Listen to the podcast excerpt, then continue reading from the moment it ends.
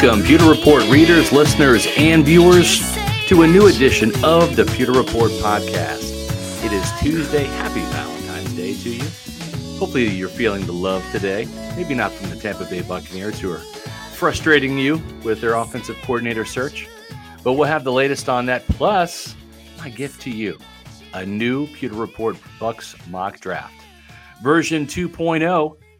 And that's coming out uh, literally in just a minute you know, we're going to be publishing that soon here on pewterreport.com. We'll put that in the chat. And we're going to be talking about all of the different selections I got in our second version of the Bucks mock draft from Pewter Report. And listen, um, hopefully this will cheer you up a little bit. Uh, as you see there, Emmanuel Forbes from Mississippi State, the playmaking cornerback.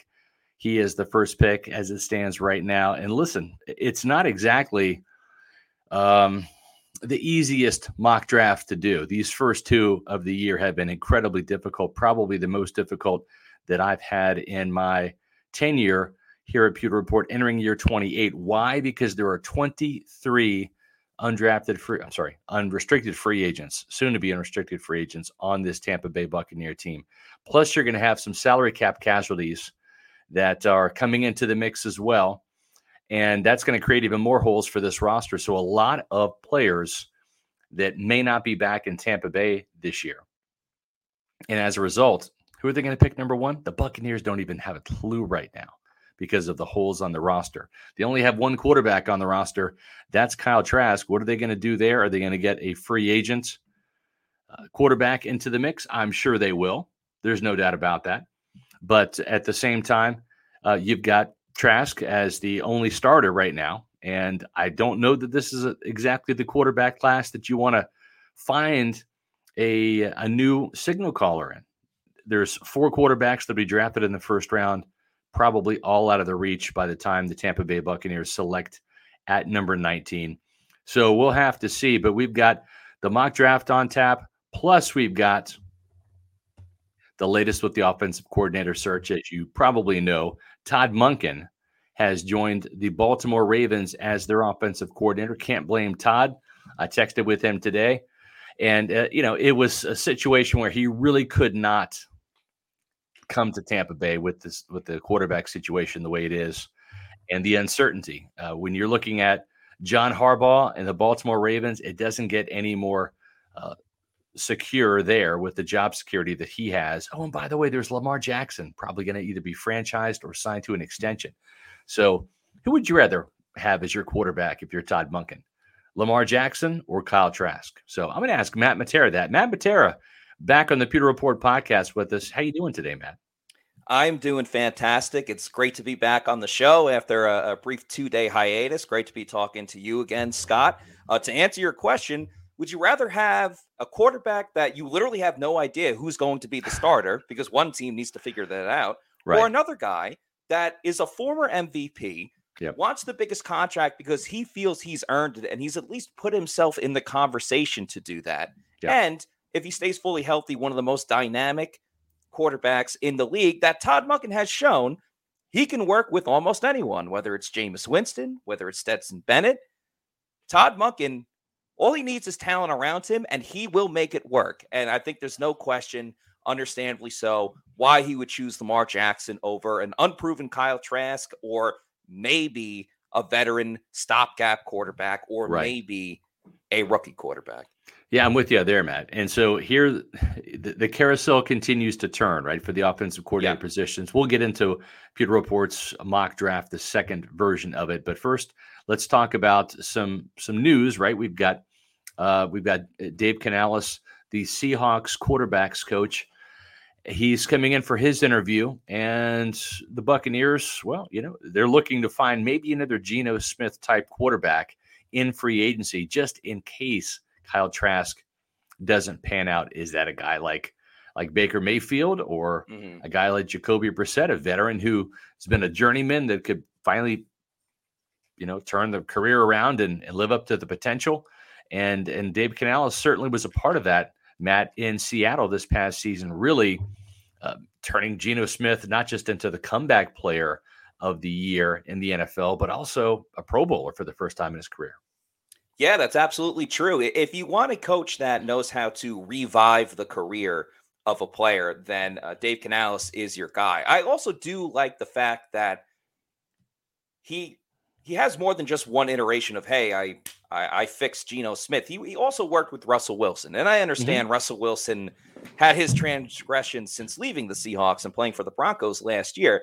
But when you look at the Bucks situation at quarterback, they pretty much have three options. Either you go with Kyle Trask, you draft a rookie, or you go for the veteran, whether it's Derek Carr, Jacoby Brissett, on and on. We've talked about all of these yeah. guys. So I like the fact that if the Bucks decide to go the veteran route with a Carr or uh, some of the other guys we we've talked about on the show, he has a proven track record with the fact that he worked with Russell Wilson. He was mm-hmm. responsible mm-hmm. for multiple years that Russell Wilson made the Pro Bowl. Not every single, I believe Russell Wilson's made nine. He's yep. been there for a majority of that, though. Yep. And then, of course, if they go with the Baker Mayfield or they decide to kick the tires on Kyle Trask, Canales has that background as well, where it's yep. a guy that is either unproven or his career has non got for the better, and he can work and, and fix that guy as well.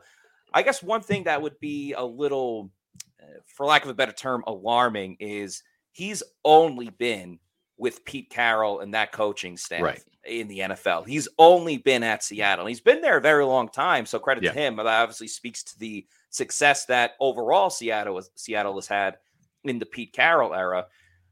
I am just a little curious. He's going somewhere completely different. He's mostly been a West Coast guy. He was at USC for a year as well, as right. strength and conditioning coach.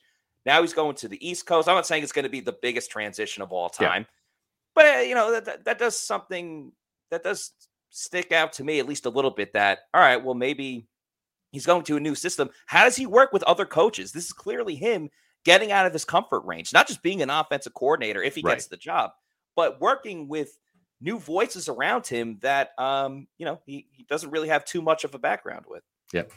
Well, one of the quarterbacks that the Buccaneers probably won't be dealing with this year, and certainly in free agency, is Derek Carr. He just got released by the Las Vegas Raiders. Among the teams interested in Carr, obviously the New Orleans Saints, Carolina Panthers would be another one, as well as the Tennessee Titans. So those are the three teams believed to be the front runners for Carr. Uh, you know, Derek Carr is certainly the best name out there, probably the best quarterback available with a proven track record. Uh, you know, I, I, would be curious to see what he would do in Tampa. It's not in the cards. The Buccaneers, you know, Matt paying thirty-five million dollars this year for for Tom Brady, who's not going to play it down, and that's what we've heard the Buccaneers plan on doing is is absorbing all of that cap hit this year, the thirty-five million dollars for Tom Brady and and what that does is that'll free up cap room in 2024 and really kind of reset this team's salary cap. And really, they kind of need to, Matt, because you look at some of the contracts coming up. Tristan Wirfs, yep. Devin White, Antoine Winfield, all those mm-hmm. guys have been to at least one Pro Bowl. They're going to want to have some salary cap money available, not just to re, to re-sign those players to extensions, but to also go out and, and sign some big free agents in 2024 and beyond too. Yeah, exactly. And I, I like the move of the sign to just pony up and, and, and pay for it right yeah. now versus continuously kicking the can down the road. They right. kicked the can down the road, but now the can has landed and it's time yeah. to pick it up and uh and throw it out. Yeah. I think I, I want to ask you this, Scott, because the the issue that I think we're all running into with the team and finding the next quarterback and why offensive coordinators don't want to come to Tampa right. is the is the uncertainty of if this team doesn't succeed this year and Todd Bowles is out of a job, well then you just uprooted your life for one season and then you got to yeah. find another job right away. But I'm curious as to this. Knowing that the situation that the Bucks are in right now where Brady left, you're not going to find an exact replacement. It's Tom yeah. Brady. He's the greatest quarterback of right. all time. But what if Todd Bowles is able to rally the group together, and they have a somewhat similar year to this past season where they yeah. either go eight and nine or they're contending for the division the whole time. Shout out, Greg. Appreciate you, man. Yeah. One team in Matera, but that's okay. Um, if he gets to that eight and nine record, I know that's not what Bucks fans want to hear. They right. want to see double digit wins. But if he can at least keep them together for one more year, doesn't almost benefit the Glazers and the front office to say, all right, you exceeded our expectations or maintained our expectation, knowing the situation that they're in, because you got to yeah. have a little bit of a realistic look at it. If they were to go eight and nine again, something similar, do you at least give Todd Bowles one more year instead of just breaking it down all over again, bringing in another offensive coordinator, another coach? I'm just curious what you think. Well, I think it really depends on how that looks, right? Is uh, do the Buccaneers start off slow with the quarterback situation, then it gets settled, they go on a run at the end of the season, there's some momentum. Um, just knowing the Glazers, and keep in mind the Glazers, they have cut Tony Dungy. They fired Tony Dungy after three straight playoff appearances in 1999, 2000, and 2001. Now, the Bucks felt like they had developed a Super Bowl winning roster, at least on the defensive side.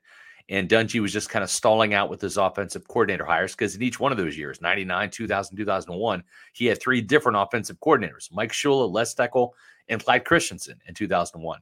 And they mm-hmm. just couldn't get past the Eagles in the first round. But keep in mind, the Glazers fired Tony Dungy, the man who turned around the franchise after three straight playoff appearances. They also fired Jon Gruden after winning the division in, in 2007, winning the division in 2005, and of course the Super Bowl in 2002. They traded a multi, multitude of, of first and second round picks for him. They gave the the Raiders, I think, eight to ten million dollars in cash for the right to Gruden. And just after a 2007 uh, NFC South championship team, although it was with a nine and seven record, the Bucks started off the next year in 2008 with a 9 and 3 record, Matt. They were yeah. cruising to another NFC South title. All of a sudden, Monte Kiffin decides to to uh, leave and join his son Lane Kiffin at Tennessee at the end of the season, but once word got, you know, the, the, the word got out, it derailed the Bucks defense and they lost four straight games. And then they ended up hmm. firing not just Jon Gruden, who they had given a four-year contract extension to earlier that offseason, but also Bruce Allen, the general manager. So I'm not putting anything past the Glazers. They res- they reserve the right to change their mind. They can tell Todd Bowles and even Jason Licht one thing: Hey, we're gonna we're gonna take our lumps this year with the salary cap, and we're gonna have to kind of stomach the quarterback situation. We'll we'll see about Trask, but in 2024, you know, we'll have a better idea of what's happening. They reserve the right to change their mind. They could tell them that, and then if things go south, in 2023, they could just decide to change their mind and go a different direction. But I think that in order for the Glazers to feel good about Todd Bowles, this team has to go nine and eight or better, and has to probably, uh, uh, if not win the NFC South, if they're ten and seven, you know, and they finish second in the division but missed the playoffs, I, I think you could say that there's enough improvement that the the arrow's pointing up if, if they win 10 games without Tom Brady, Matt, it tells me two yeah. things. They they found a quarterback, whether it's Trask or some Geno Smith type free agent, and they made the right choice at offensive coordinator. I but I think that Bowles has to either win the South again or at least go nine and eight, show some sort of improvement for him to see 2024 as the Tampa Bay head coach. And I also think that there's an element of maybe learn from your previous mistakes. Like after you yeah. fired Gruden, you went over a decade without That's making right. the postseason. So once again, as you said before, Scott, the grass is not always greener on the other side. And obviously, Todd Bowles doesn't have the exact track yeah. record as a head mm-hmm. coach to to back that up. But you know what you have right now. Yeah. And well, I just you know, think you know if they're able to maintain it, you know, if they crap the bed and they go, yeah. you know, uh, they have a four win season, then yes, I understand it. There's no defending it at right. that. I'm just saying you got to look through the the ideal lens of there's no more Tom Brady. Right. You have a brand new quarterback to expect an 11 12 win season. Yeah, this isn't ridiculous. realistic. It's right. just yeah, not realistic. And yeah. I don't care if it's Todd Bowles. I don't care if it's Andy Reid. Congrats to the Chiefs on winning the Super Bowl. Yep. I don't care if it's Sean Payton you just none of those coaches are going to get Bill Parcells could come out of retirement. Right. He's not going to get that Bucs team to 12 wins unless they really figure out who the quarterback coordinator is. So yeah, that's really all I was curious when it came to that. Yeah. Now I'm going to ask you uh, a, a question here about Derek Carr. Do you think that is Derek Carr a threat to the Buccaneers? Like, are you concerned if you're Tampa Bay if he goes to if he picks Carolina? Or if he picks the Saints and you're facing him in the division. And while you're thinking about that, you should always pick Celsius when it comes to your energy drink of choice. Well, why? I'll tell you why. There's no sugar in Celsius. That means there's no sugar crash later on. You get all of the fantastic flavor. Maybe you're trying the new fantasy vibe, which has got the sparkling mandarin orange and marshmallow taste, or the sparkling lemon lime, which is one of my new favorites. Celsius gives you the energy you need without the sugar crash. Where can you find Celsius? Go to Amazon.com. I've got a couple of cases coming my way because I use the subscribe and save option. I save the money and they deliver Celsius right to your door. Celsius, the official energy drink of Pewter Report. All right. Make sure you check it out. Yeah. What are your thoughts? Are you afraid of Derek Carr if if he is a New Orleans Saint or a Carolina Panthers and you're facing him if you're the Tampa Bay defense twice a year? To say that I would be afraid of Derek Carr, I would say no. But what I would say is that he has my attention because the odds are, and we said it before, that for the NFC South right now, as all these teams stand, all these teams stand. If you have the best quarterback, you are putting yourself a step or two, or even three ahead of all the other teams around there. And if Derek yeah. Carr goes to the Saints or the Panthers, they have the best quarterback. So yeah. I think that is obviously something that's really important. I still believe that the Saints, obviously, the wide receivers aren't too great, but you know they have, still have a lot of talent on that defense. They got right. Alvin Kamara. Um, I still don't think, even though the, the Bucs beat the Saints twice last year, I don't totally think that they're like absolutely out of the woods just yet, just because right. they beat the Saints twice last year in a down year. So if they figure out their quarterback situation, New Orleans is a threat again, not a Super Bowl threat, but definitely yeah. a threat to win the division.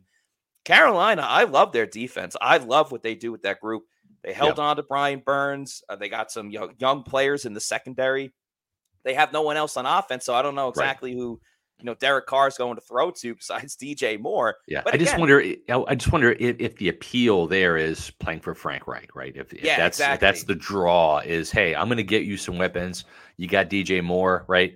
And uh, you know, um, a, a, nice one-two punch at running back. Uh, it's not the greatest running back tandem in the league, but it's serviceable, right? And D'Onta Foreman and uh, and Chuba Hubbard. So mm. I just, just wonder, like, if that's the appeal there and then with the Saints, I, I, who knows if Michael Thomas will play again for them. You've got Kamara, who's kind of aging, and yeah. I think has lost a little bit of the shine off his star. But you, Chris Olave is no joke. He's he's a really good player. Um, but you know what, Matt? I, I kind of go back to the thing with Derek Carr. Is last year he had Davante Adams, his his college receiver at Fresno State, one of the best receivers in the game, a Pro Bowler. You got a Pro Bowler, a uh, tight end, and, Darren Waller. You've got another good receiver and Hunter Renfrow, who uh, you know when you when you look at the attention that Waller and uh, a Davante Adams are going to get, you've got Hunter Renfrow that, that can make some catches and move the chains and get the first downs. You got a, a Pro Bowl running back in Josh Jacobs. You got Kenyan Drake also coming out of the backfield. And if you can only win six games with that lineup, I don't know, man. I don't think that the Saints or or the Panthers certainly don't have the firepower that, that the Raiders did. No, that's absolutely fair, especially the connection with Davante Adams. Darren Waller was injured a lot last year, so yeah. I, I don't I don't think you could really throw him into the mix. But I absolutely hear what you're saying. If there's anybody that Derek Carr was going to make it work with, it was going right. to be Davante Adams, his his you know good friend, uh, college teammate, as you said. So, yeah. you know, you can look at it as maybe working with Josh McDaniels didn't necessarily fit with him, and someone like Frank Reich maybe could get a little bit more out of him than than right. McDaniels did, or I don't really necessarily know about New Orleans. De- Dennis Allen isn't a uh, isn't a QB whisperer by any means. So right. yeah, there's a lot of different components into it. I also do think, and there's no really way to measure this, but Derek Carr's leaving with a bad taste in his mouth eh, from yeah. Las Vegas. Sometimes a fresh start is really what is all you need uh, yeah. for Derek Carr. So maybe he gets that uh, onto his next move, whether it's in the NFC South or, or, or somewhere else. It's definitely very exciting because outside of Aaron Rodgers going into his uh, deprivation chamber or the, the I'm not even sure what he's doing. He's like going on a blackout for four days. Outside of that, Derek Carr is the most coveted quarterback, so there will be a lot of headlines about him. Yeah, exactly. We have a couple super chats to get to. Uh, let's let's take a look at, at some of those, Matt. We appreciate our super chats. We had some great ones yesterday uh, while I was doing the show, and we've got a couple lined up today. So thank you, pewter people, for your super chats. Uh, we love you guys.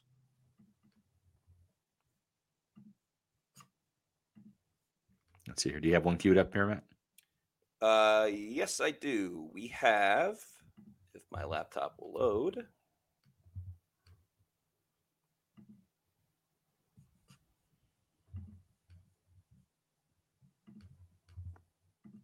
There we go. I got one. All right, let's talk. Let's uh, get one from Brandon here. Uh, he's got a five dollar super chat. Uh, I know they have a lot of needs, but if Zay Flowers falls to num- number 19, can the Bucks afford to pass him up? Wide receiver three makes such a difference in this offense. Yeah, we actually had Zay Flowers in our first mock draft for the Buccaneers. He is the the I think Antonio Brown esque type wide receiver out of Boston College. Reminds me a lot of, of Tyler Lockett too when he was at Kansas State coming out. Now he's had a great career with the Seahawks. I don't think they're going to keep Russell Gage. I think we're I think pretty much all of the guys that we have said are going to be salary cap casualties, Matt. Uh, Leonard Fournette, Cam Brate, Russell Gage. I, I at this point, I think that they're going to cut Donovan Smith. I don't know that to be wow. fact. This is my speculation, but I'm just telling you, he's going to be 30 years old this year. He's coming off of his worst season in the NFL, following his best season in the NFL. Mm. And before that, he was up and down, right, as as a, a, left tackle for the Buccaneers. So if he hasn't gotten it by now, and I know he went through, you know, a personal, uh, you, know, torment last year with with a lot of off the field issues, none of which were really involving him, just people around him. Um, but can you trust this guy who's gonna he's gonna turn thirty? He's in a contract year, uh, or can you move Tristan Wirfs to left tackle and insert Luke Goedeke at right mm-hmm. tackle. It's interesting, but the Buccaneers organization they agree with Pro Football Focus that Luke Goedeke actually had his best game last year as a rookie at right tackle, which is where he played it at Central Michigan. So maybe it's time to not keep trying to put the square peg in the round hole and just say, you know what, the guy was a second round talent. He was a starter at, at Central Michigan at right tackle. Let's play him at right tackle, move Tristan to, to left where you know he probably has got the athleticism. He played a couple games at left tackle at Iowa, Matt. Um, you know, maybe maybe that's what you do is is you you you free up some some cap room and and uh, and now without a guy like Russell Gage, you need another wide receiver mm-hmm. who can make plays opposite Chris Godwin and Mike Evans, like Zay Flowers it, it, does feel as if you're going to pay the piper anyway with the with the Tom Brady cap hit as as we talked about before. Yeah. Then you might as well just kind of go all in with the you know save some money here, make your payments um, over there. So it'll be really interesting about Donovan Smith, but Zay Flowers. He is so much fun to watch. I mean, he really yeah. is Antonio Brown eh, from the way that he runs routes, from the way that he can make people miss when he's got the ball in his hands. He's a very exciting player. So Russell Gage would be the guy that yeah. You might as well save some money with. He wasn't an impact player. He scored a lot of touchdowns, but a lot of his touchdowns, he had the very clutch one against the Packers early on in the season that yeah. would have tied the game up if the Bucks had gotten the two-point conversion. But outside of that, a lot of his touchdowns, if you go back and watch the games, I mean, they were in blowouts. They were you know, late fourth quarter when the game was kind of already done. Yeah. So they just need explosiveness. All right. They're yeah. they're really missing it. Mike Evans is a down the field player who's quicker than I think people realize because he's got long strides. Chris yeah. Godwin trying to get fully 100% from the ACL. We'll see more explosive Chris Godwin this season, but they just need speed, speed, and a lot of it. So, right. Get any type of exciting, explosive player that is possible. The only issue with Zay Flowers, Scott, and you talk about this a lot, is you know the area that he played in. There's a team called the New England Patriots that I think are very well well aware of what he's done. And yeah. at the East West Shrine Bowl, the Patriots had their wide receivers coaches there, and I'm sure they yeah. kept a pretty close eye on him. Yeah, and and they've they've really struggled to find some wide receivers up there. Not even oh, recently, but but just yeah. with under Tom Brady. I mean, yeah, Julian Edelman. I mean, there's I, I can't think of another wide receiver in the last 10 drafted, years yeah. that's panned out that they've drafted. You're right. So so they might just decide to do that to give Mac Jones a playmaker up there. Uh, Buck's Basement with a $5 super chat, Matt. Thank you, Buck's Basement. Uh, he says, or she says, Let's be real. Brady is the only reason this team had eight wins. Without Brady, they lose every comeback game they had. So I've made this point, Bucks Basement. I I agree to a degree with your comment. And this was more about when people during the season, towards the end of the year, when you know we put out those those polls about would you want Tom Brady back next season, and there's a contingency of people that yeah. said no. And really, all the, the point that I was trying to make was that the Bucks don't get those comeback wins against the Rams, against the Saints, if it's not for Tom Brady. If you want right. to say Tom Brady didn't play as well as he did the first two years, I'm not going to argue with you there. That's absolutely yeah. true. But that doesn't mean that he held the Bucks back. There are a lot of other reasons why the Bucks only had eight wins this season, and I don't really think Tom Brady was one of them. Maybe this is all a moot point now because he's not playing next year anyway. But I think a lot of the comebacks Tom Brady spearheaded it, but that's also yeah, why the Bucks are looking for a new offensive coordinator. Yeah, I mean it's it's it's not just Brady because I, I think with Brady and a better offensive coordinator or better talent around him. I mean, let, let's you know we're beating a dead horse here, but it's the truth. He had Ryan Jensen and Ali Marpet and Alex Cappa blocking for him in that interior. That that whole interior was gone this year. Plus, you didn't have Gronk and you didn't have AB that's that's a lot of star power that left the Buccaneers offense this year, and you know Byron Leftwich just couldn't figure it out. So uh, Zay Flowers, uh, I love him in the first round, folks. I'm I'm telling you right now, you need to give you need to cut us some slack on our first couple mocks because we have no idea what the team is doing right now, and you know what? Neither does the team because there are holes aplenty until they start re-signing some of their free agents and and, and add a quarterback and pick an offensive coordinator. We don't know which direction this team is going to go in. Uh, we should remind you that that uh, uh, looks like you know Thomas Brown is uh, maybe still in the mix uh, with with the Colts, looking to um, have Shane, uh, the, the, new head coach, uh, Steinham. How do you pronounce his name? Uh, yeah, I thought it was. I thought I thought you had it correct. Okay. All right. Well, so he's going to be uh, calling his own plays there. Frank Reich is going to be calling the plays, I believe, in Carolina. So it might be a situation where, where Thomas Brown, the assistant head coach and tight ends coach of the Rams, you know, maybe he emerges as a front runner. Maybe David Canales' interview goes really well today. Um, Scottie Montgomery, the former East Carolina head coach, and he was just hired as as the the uh, the Detroit Lions running backs coach yeah. and assistant head coach there about six days ago. And so he's in the mix now. So the Buccaneers approaching 10 interviews now in terms of, of, uh, of candidates. So we'll see who they end up picking. But uh, speaking of picking, uh, let's let's turn our attention now to the mock draft here, Matt. Uh, the the first player that we've got the Buccaneers picking and you know, I, I'm I'm not exactly sold on Emmanuel Forbes only because I like bigger physical cornerbacks. As do the Bucks. As do the Bucks. At the same time, though, this team is just desperate for interceptions, Matt. They had 10 interceptions last year as a former defensive back. That has got to be driving Todd Bowles crazy. And Matt, what did we hear last offseason during the OTAs from Antoine Winfield, from cornerbacks coach uh, Kevin Ross from from safeties coach. Uh, what's uh, Nick from, Rapone. Uh, Nick Rapone, yeah. From from from everybody that we heard, what was the the mantra in the offseason? It was all about need to more all more yeah get more turnovers more interceptions I mean they they had they had like a, a team bet between like the corners and the safeties who was going yeah. to have more interceptions. And they might as well just cancel the bets because no one was really obtaining the interceptions in the first place. I yeah. still remember talking to Kevin Ross at a press conference uh, right around OTAs, the time you mentioned. And I said, Carlton Davis, coverage wise, he's an all pro. How close is he to being an all pro? Do you think yeah. he, that he is? And he said he is if he could just get his damn hands on the ball more. Maybe he right. said hands on the damn ball more. Yeah. But nonetheless, they knew the goal. They knew the objective. And how many times did we see Carlton Davis drop interceptions last oh, year? Oh, yeah.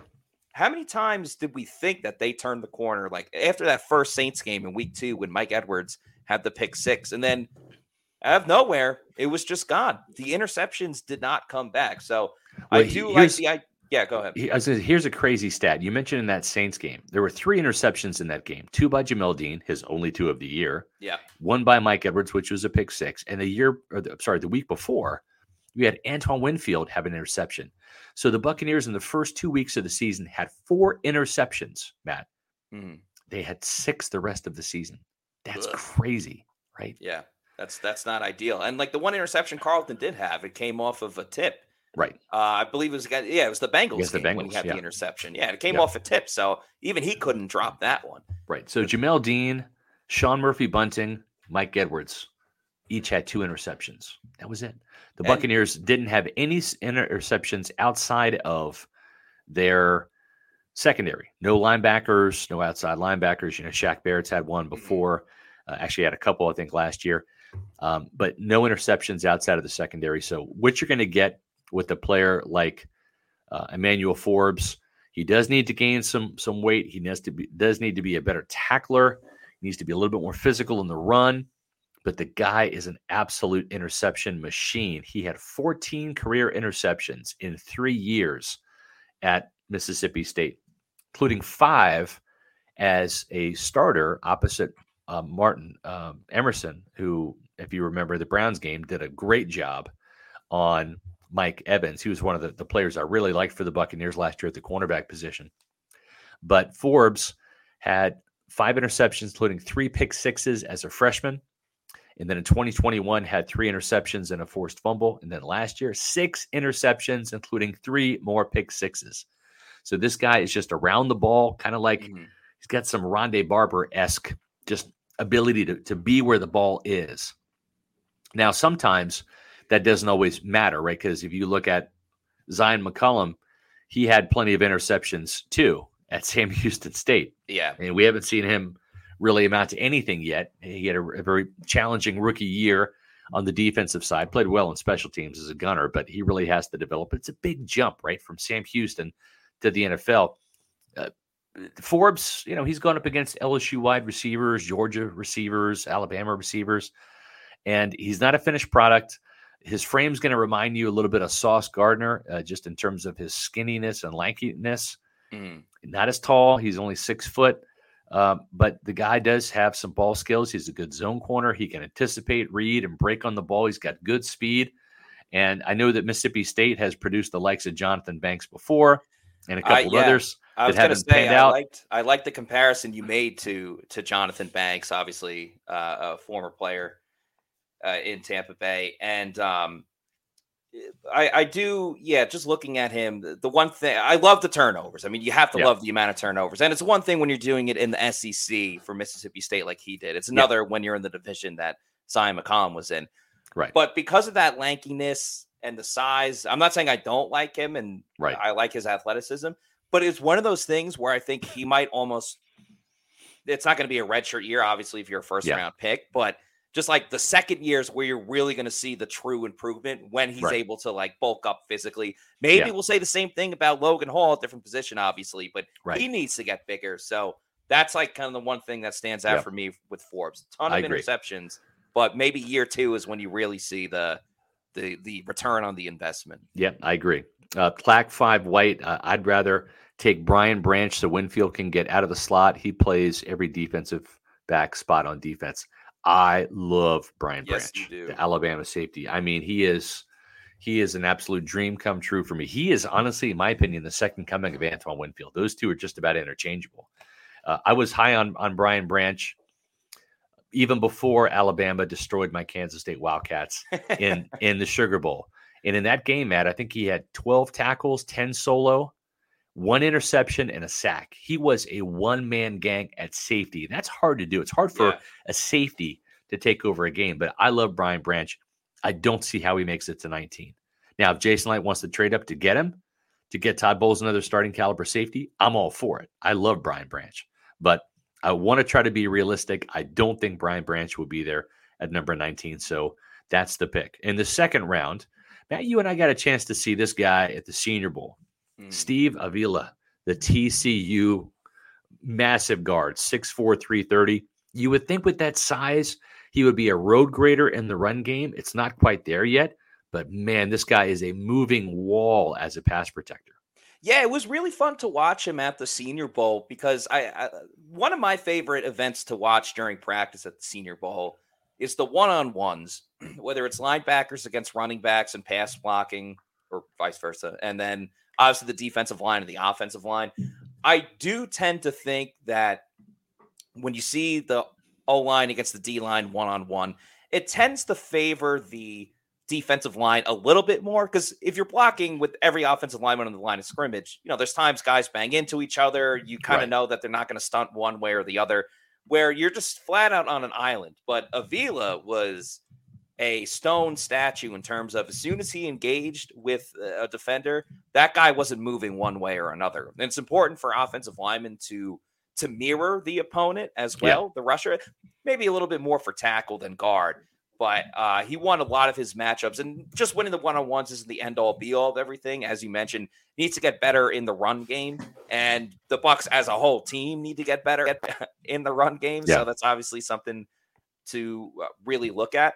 I'm just curious because there's so many hats in the ring at the moment with the interior offensive line. If the Bucks would go this early with a yeah, you know, second round I pick a guard, just have a feeling, Matt, that mm-hmm. that we're going to see Luke Goedeke at at right tackle and and Tristan Wirfs at left tackle. I just something is just telling me that that could be in the works. I, I don't think that that Luke Goedeke is is I just don't think he has what it takes to be a left guard in this league. I, I think the transition from right side to left side and and playing in the phone booth, it's just not really his his thing. I could be wrong, but given the Bucks cap situation, I I think they're going to have to part ways with Donovan Smith just to save that money. It's just too appealing, right? I mean, it's it's just about ten million dollars you can save, and and uh, you know, and and if if you keep Donovan Smith and he underwhelms again, right? Then then you're going to uh, just end up losing him in free agency. And and I don't I don't know if he's going to get a big deal. If he has two back to back bad years, he could you know his career could be in a bit of a downward spiral. Matter of fact, I think they can trade Donovan Smith. I think they can get, mm. get maybe a third or fourth for Donovan Smith. And, That's true. why that not just draft. why not just do that instead of cut him? Like why not get? yeah, yeah, yeah, you know? yeah. But I I think that by doing that, and you get a guard like Steve Avila, you solve the interior once and for all. And you know what? Even if Goedeke is better off as as a guard, maybe he's better as a right guard, and you replace Shaq Mason after this year because Mason, like Donovan Smith, is also entering a contract year. He had an okay season. I thought he was a, a good player for the Buccaneers, but uh, you know the Patriots got rid of him for a reason. Uh, I don't, you know, he's not a Pro Bowl caliber player, but you you might have to fill that need. So adding another interior lineman to the mix, uh, maybe that's that's the, the the move for the Bucks here in the second round. I do always wonder anytime New England makes a trade, it's like, all right, what do they know? Like, why are they getting rid of this guy? Because they typically like to trade players before they, you know, really, for lack of a better term, uh, fall off a cliff. And right. I'm not saying that Shaq Mason has by any means, but I'm just curious if that's why New England decided to get rid of him or if there's a little bit more to the story. But um, yeah, very, very intriguing pick in the second round. I know you're a third round pick, Scott, and I'm about to uh, put the seven round mock draft article uh, in this in this chat so everyone can check it out if you yep. haven't been on pewterreport.com just yet. But Karl Brooks was a guy that you were talking about uh, but before the Senior Bowl started, during the Senior Bowl as it was going on, and after. And Karl Brooks is uh, a very exciting guy, especially getting after getting to see him play live. And you have him going the third round to Tampa Bay. Yeah, the interesting thing about Brooks is just the pass rushing ability, right? If, if you look, Matt, at Will Gholston, who is what 31 years old and didn't have a sack last year, and you know had I think four and a half the year prior. He's you know Will's never going to be uh, known as a, as a pass rushing defensive lineman by any means, but um, I I do believe that that you know getting a younger player there that has more pass rush potential, and the same thing with Akiem Hicks, right? Akiem Hicks, they thought they were going to get more of a pass rush than they had from Ndamukong Suh. And the reality of it is, is that wasn't the case. They actually had one sack from him, and that came in week 18 against the Atlanta Falcons, last game of the season. So I, I think between those two guys, you have one sack. That's simply not good enough for Todd Bowles. They're going to want some some guys up front who can get to the quarterback. And if you look at at what uh, you know, Logan Hall is in the hopper. I think that he's a player that that that is in the mix for that that type of uh, role in Tampa Bay. That he can be a player that that can produce some pass rush. Um, you're going to have to have somebody else. Karl Brooks was an edge rusher at, at Bowling Green. And the crazy thing is, he played edge rusher at 300 pounds. And we even know that sometimes there's Logan Hall. We've seen him at, at, at as the edge guy. We've seen Vita Vea as the edge guy. You got Karl Brooks who can play inside where he did at the Senior Bowl and really thrived. Mm-hmm. Or you can, uh, you know, move him around as a bit of a chess piece. But this guy is a quick twitch lineman. Uh, he's 304 pounds right now. He's added some size. That's 25 pounds heavier right now than Logan Hall. So he can help you on the interior. And if you need him to rush, because remember, that's where Akiem Hicks actually got his sack was as an edge rusher in that Falcons game in week yeah. 18. Yeah, we know but, Todd Bowles loves versatility more than yeah, anything else. 27 and a half career sacks, including 10 as a senior. So th- this seems like because of of the competition, uh, you know, he he was a MAC defender, right? So playing in the MAC, you're going up against some lesser competition. You know, Miami of Ohio, right, as as opposed to the mm-hmm. U, uh, Central Michigan teams like that. But he did have a sack at Kansas State and, and also a sack at Tennessee. So he's he's shown that he can play with some of the big boys as well.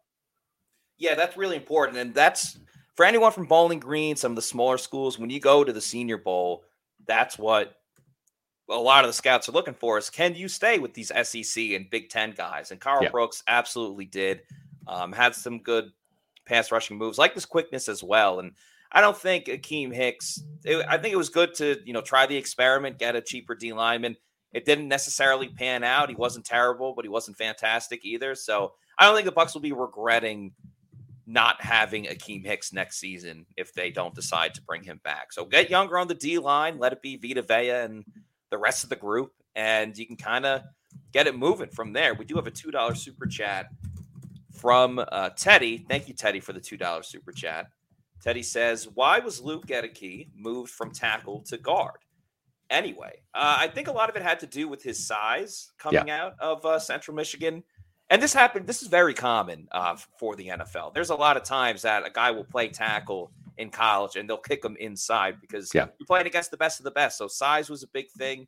Um, obviously, they were set at tackle with yeah. um, Donovan Smith and Tristan. And, also, too, it's it's arm length. Goedeke did not have the longest arms. You know that that's it's crazy what you know what uh, what what a little bit of of arm length will do for a prospect, but you know, Goedeke doesn't have the longest arms, and and uh, but at the same time, um, it, he played well enough. He was talented enough from just from what he was able to do at Central Michigan to be a second round pick, and I I, I think that he's going to get a shot at right tackle this year if they move Tristan Wirfs to left side to replace Donovan Smith. That those dominoes have to fall, right? You have mm. to to have a want and a need to move Tristan from right to right. left, and that would be by letting Donovan Smith go. But again, Tristan Wirfs is just an uber athlete, man. This guy is is a phenomenal athlete. Remember, before the draft, he jumped out of a pool, and when, we've seen what he can do from the right mm-hmm. side.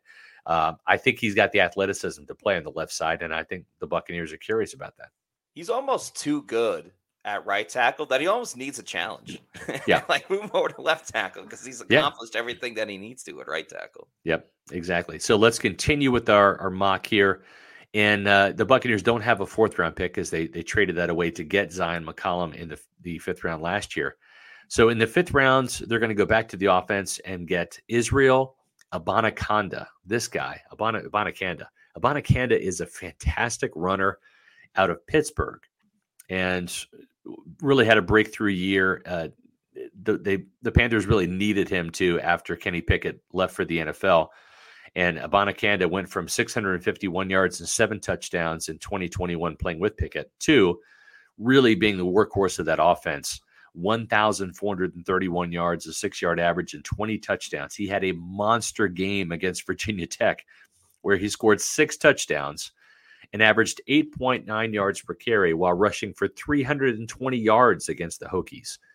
And he wasn't just a one game wonder. He actually had 10 100 yard games, including six straight to end his college career at Pitt. Matter of fact, I think he had 100 yards in every game except for two during his senior season. So he's a productive runner. This guy's faster than Rachaad White. He is uh, just a, a, blast out of a cannon. I mean, he's got some some deep speed where he's got enough size at 5'11, 215 to break some tackles. He forced uh, 46 missed tackles last year, according to Pro Football Focus. But Abanikanda, this guy is a player I really slept on. I did not even, he wasn't even on my radar until after the season ended and, and the, the, the pre-draft period began, you know, for, in my eyes. Good receiver out of the backfield, 38 career catches, 354 yards, a 9.3 yard average, three touchdowns. You can also return some kicks. He had a 98 yard kick return against Virginia. If you can get a day three running back like this, and this is a deep running back class, mm. this this guy, Matt, he's the kind of guy you want to pair with Rachaad White for a little bit more oomph and gas in the uh, in the tank he can break off some big time runs for the Bucks. We talked about that the Bucks need more explosive players. That doesn't just limit them to wide receiver. They can absolutely Great get point. it at, at, running back too. To say he's faster than Rachaad White, I mean, first of all, baller numbers, baller numbers, and he's not a one hit wonder. But I do vividly remember that Virginia Tech game when he uh, broke the long touchdown, just had a, a monster game. But as we know, looks like Leonard Fournette's going to be out the building. Ke'Shawn Vaughn is what he is as a third, fourth, fourth string running back um, in this league. So I'm all I'm still all for two-headed monsters at, in the backfield for the Bucks. That's uh, that's kind of how it is in most of the NFL today. If you look at like Zeke and Tony Pollard with the yeah. Cowboys. So again, speed, speed, talent, um, and you know if he's if he was a bell cow, I think he would be okay transitioning to um, part-time player as well because that's what the NFL at running back is today. So yeah. very exciting well, player. They're not going to re-sign Giovani Bernard, right? And, yeah. and, and if they're going to cut Fournette, then you're left with Ke'Shawn Vaughn. They have to draft another running back to get a cheap runner to come in and, and help in the backfield. Uh, and you know th- this guy can vibe, man. He can. He can vibe just like Celsius, just like the oh, yeah. the new fantasy vibe, the Arctic vibe, which is still one of my favorites, the tropical vibe, which I had the other day and the peach vibe. Matt, you can't go wrong with any of the vibes. It, they just give you good vibes over at Celsius. They give you plenty of energy too, great flavors, great taste. Where can you find Celsius near you? Well, make sure you go to celsius.com, click on the store locator, put in your address, and find the nearest Celsius near you. Grab a couple cans. When you do try the ones you like and you find them, go to Amazon, buy them in bulk, use the subscribe and save option. Celsius, the official energy drink of Pewter Report. Yeah, go to your local bodega and uh, bodega. That's what they're all uh, waiting for, Matt. If you just say bodega.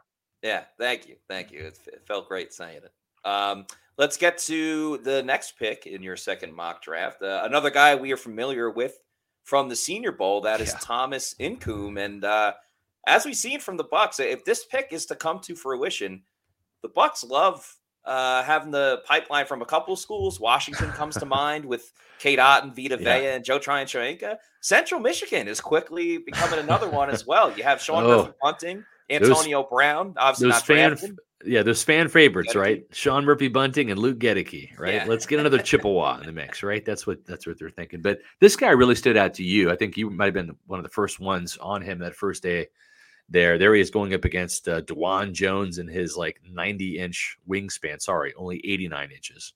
But uh, Dawand Jones was a monster there. But Thomas Incoom, really kind of productive player, started his career at Valdosta State. Uh, two years there. He had nine and a half sacks as a freshman with four forced fumbles and a fumble recovery. And then the next year, which was a COVID shortened season, he had three sacks in two games and uh, and then really kind of came into his own again as a senior at Central Michigan. Uh, 11 and a half sacks, forced fumble, two fumble recoveries, including a scoop and score. But uh, this guy, he wasn't even an edge rusher at the Senior Bowl, was he, Matt? No, he moved on the inside too, and uh, we got to give credit to Bailey Adams. He was one of the first guys that um, w- w- was a big fan of Incoom. Uh, spoke That's to him right, at yeah. the Senior Bowl as well, and Incoom's like, "Yeah, I'm down to run it back with Luke Goedeke." So um, I, I think Incoom. Again, we always talk about versatility, and Yeah. I always go back to different position, obviously, but Robert Hainsey moving all around the offensive line at the Senior Bowl really put him on the Bucks' radar. That's right. Um, and then for Incoom to do this as well, as you talked about before, Scott, that they move defensive linemen to the outside, they move outside linebackers to the inside. Um, I, I just think it's a really, I, I like the versatility. I like the power. I mean, as, as we're talking about pushing uh, Jones back there, he was one of the best offensive linemen. So Yeah. you- if you get a good push on him, that's really saying something. Yeah. And uh, he made plays during the Senior Bowl. He definitely was a standout guy. So Yeah, I think I'm he had half a sack in the game. late.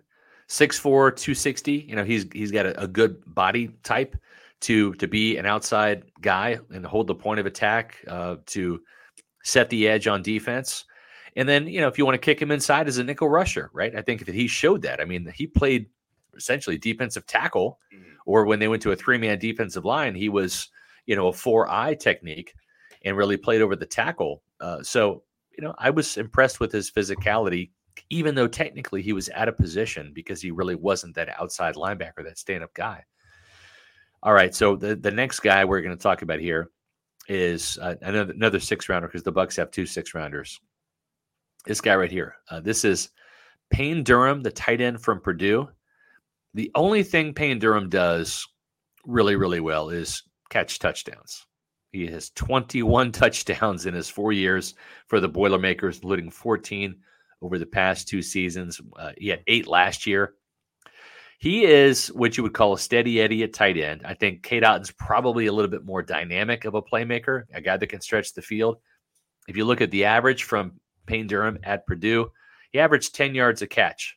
These were his averages 9.1 as a freshman, 10.4 as a sophomore, 10.4 as a junior, 10 as a senior. So, what you're going to get with this guy is a chain mover, but a real weapon inside the red zone. And Cam Brate was that guy for the Buccaneers for many years, Matt, right? But he's going to be a cap casualty.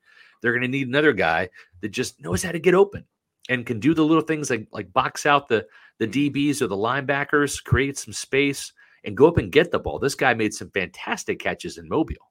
He did. I was gonna say it's so funny because the first two days of practice at the Senior Bowl, uh, there were a lot of complaints that the tight ends just were not involved at Yeah. all. It was a lot of uh, the wide receivers and running backs. But that third day, Thursday, man. Wow. it, He- it was he had a it day. was it was the Payne Durham show. I remember Yeah. specifically he made a. Of course, it was a touchdown catch with two defenders on him, and his helmet Yes. came off after absorbing the hit. He beat the double team using his size, using some of that athleticism. At the end of practice, too, they had a uh, you know one v one with all all the players around watching, Right. and he beat his guy deep, like you know multiple steps ahead. Made a great catch um, over the middle. I, I think you know fairly big body size. The Bucks need another athletic tight end that can make catches. They need that red zone threat. I don't think Cade Otton, while more dynamic in general, didn't really become that red zone threat until the latter half of the season. Right. And um, and they're going to need another one with with Cam Brate probably not being back, and Ko Kieft is more of a fullback than anything else uh, on this team. And I know the Bucks a lot of the times they like to bring an extra offensive tackle on at tight end, but Right. I'm down to get another tight end in the mix. I saw someone complaining about another tight end, but if you're getting a sixth round tight end, you're not necessarily, you know, you're not you're not spending a ton of capital on a tight end. Yeah, and the thing too is is is you know you're you're not going to bring back Cam Brate just because of the cap money that you need to save. Uh, you're not going to bring back Kyle Rudolph. He you know he's done. He's cooked. So Mhm. uh, are they going to add a veteran tight end? I could see that, but adding another day three tight end, you're you're going to get a, a cheap guy from a salary cap standpoint and a guy with some upside, right? A guy that that can that can make some plays happen and score some points. Remember, the Buccaneers coming off an 18.2 uh, scoring average per game last year. They got to get in the red zone. They got to get in the end zone, and once they're in the red zone, make something happen. This guy, 21 touchdowns. He had four as a freshman, three as a sophomore, six as a junior, and eight as a senior. Uh, Payne Durham is a guy that really burst on my radar, uh, and he had, he had some great games too. The Tennessee game was was massive, the bowl game. Uh, so I, I think this guy is is a he's he's a, a pretty interesting prospect. To round out the mock, tell us um, about him. All right, uh, Malik Knowles from Kansas State. It would it'd be great if I sized this this photo correctly. Apparently, I didn't. But uh, Malik Knowles, uh, listen, I wanted to give the Buccaneers a wide receiver in the first mock draft we did with Zay Flowers. He was in the first round. The Buccaneers, they're going to have some compensatory picks, Matt. They're going to have a, a fifth round compensatory pick. They're going to have a seventh. So they're going to get a couple more picks. If they trade Donovan Smith for a third or fourth round pick, they'll have another pick, right? So the next mock draft probably comes out after the the uh, the combine, and we'll probably wait until the compensatory picks are announced. That makes the mock more realistic. And if Tampa Bay has two more picks, they'll probably get a receiver prior to the seventh round. But here it is, the seventh round. Needed to give the Buccaneers a receiver. I went with somebody I know. And I'll tell you what, if they do draft Malik Knowles from Kansas State in the seventh round with their last pick, this would be well worth it because this guy can flat out play. He was held back because Skylar Thompson was oft injured at Kansas State. And let's face it, with Deuce Vaughn, that's number 22, the little guy you see there in uh, in the picture. Uh, Kansas State was a run first team. And so Malik Knowles didn't have the opportunity to really shine as a receiver. He does come with some warts. He's a big body, 6'3, 200 pounds. Doesn't always play that big, though. There were plenty of times where you know he wouldn't really go up and get the ball and kind of like let some interceptions happen. So that's that's something he's got to really work on. Um, never had more than four touchdowns in a season. That his that came during his his uh, fourth year with the team because uh, he was a fifth year. He got that COVID year. 29 catches, 441 yards, and four touchdowns as a senior. Then during his super senior season, Kansas State passed the ball more with Will Howard and Adrian Martinez. He had a career high 48 catches, 725 yards, and two touchdowns. But he averaged about 15 yards per catch. So he does have the ability to stretch the field. He's very fast. He had three kickoff returns for touchdowns. So in the seventh round, Matt, you're looking for guys that can help you on special teams. He averaged 27.7 yards per kickoff return on 61 kickoff returns in his career. He was an all Big 12 kickoff return guy. So that's where he can help you. Oh, and by the way, you like end arounds. If you like the Scotty Miller end arounds that you know were kind of uh, in vogue for a little bit, Malik Knowles, he had eight carries for 164 yards last year and three touchdowns on end arounds. That's a 20.5 yard average. He ended up averaging 12.2 yards per carry on uh, over 30 end arounds, and he scored four touchdowns. So this guy is a playmaker. Get the ball in his hands he can get something done. I, he was probably the best of the bunch in the seventh round.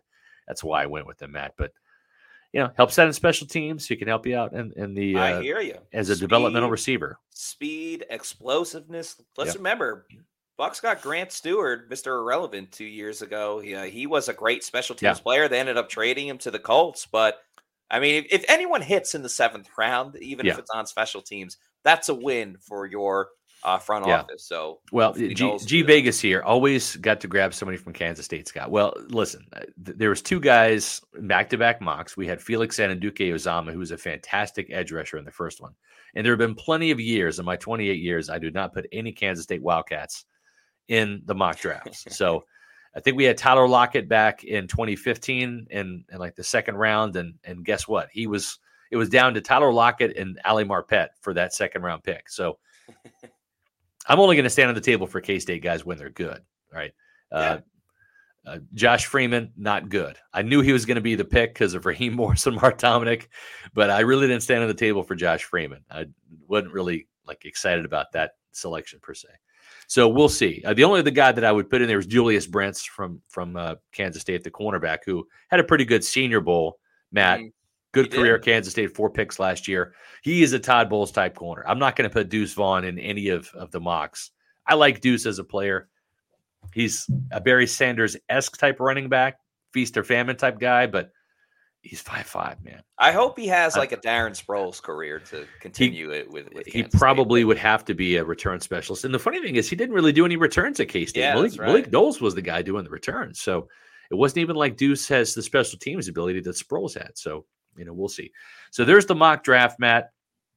Uh, hopefully, Buccaneer fans aren't aging f- uh, prematurely from all of the the angst and worry over the offensive coordinator position that has yet to be filled, right? A lot of drama there.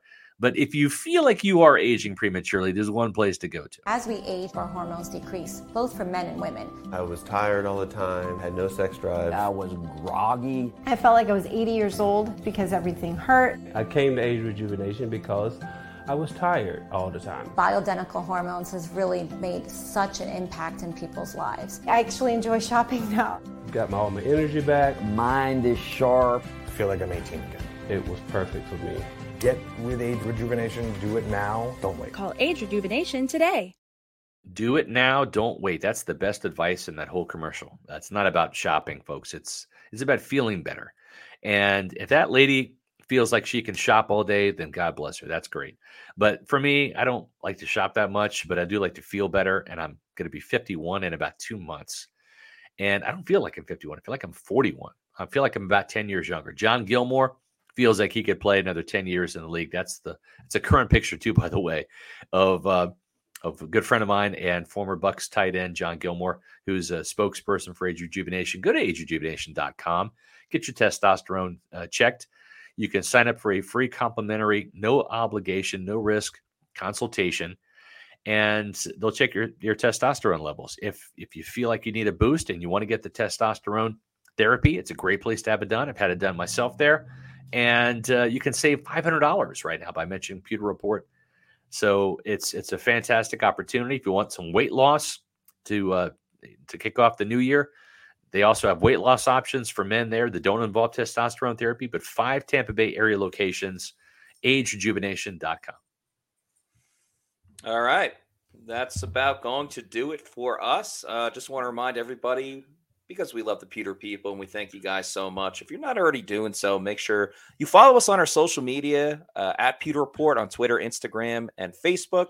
And if you like uh, the podcast and, and various clips, that we have on our YouTube channel. Subscribe to Pewter Report TV. Uh, we got over 10K a little while ago. Really appreciate that. And now we're onwards and upwards to yeah. $11,000. Uh, just a reminder for everybody yesterday's show was at 4 p.m., today's show is at 4 p.m. The next two nights, we will That's be right. having shows. Prime they are time. prime time, baby. They are prime time at 7 p.m. So, one more time, the schedule for each week we might change sometimes, like when we're at the combine, but Monday and Tuesday at four, Wednesday and Thursday at seven. So yeah. until then, for Scott Reynolds, I'm Matt Matera saying thank you everybody for watching. We will see you tomorrow for another edition of the Pewter Report podcast. Out. Happy Valentine's Day, everybody. Happy Valentine's Day. The V is for Valentine's. There you go.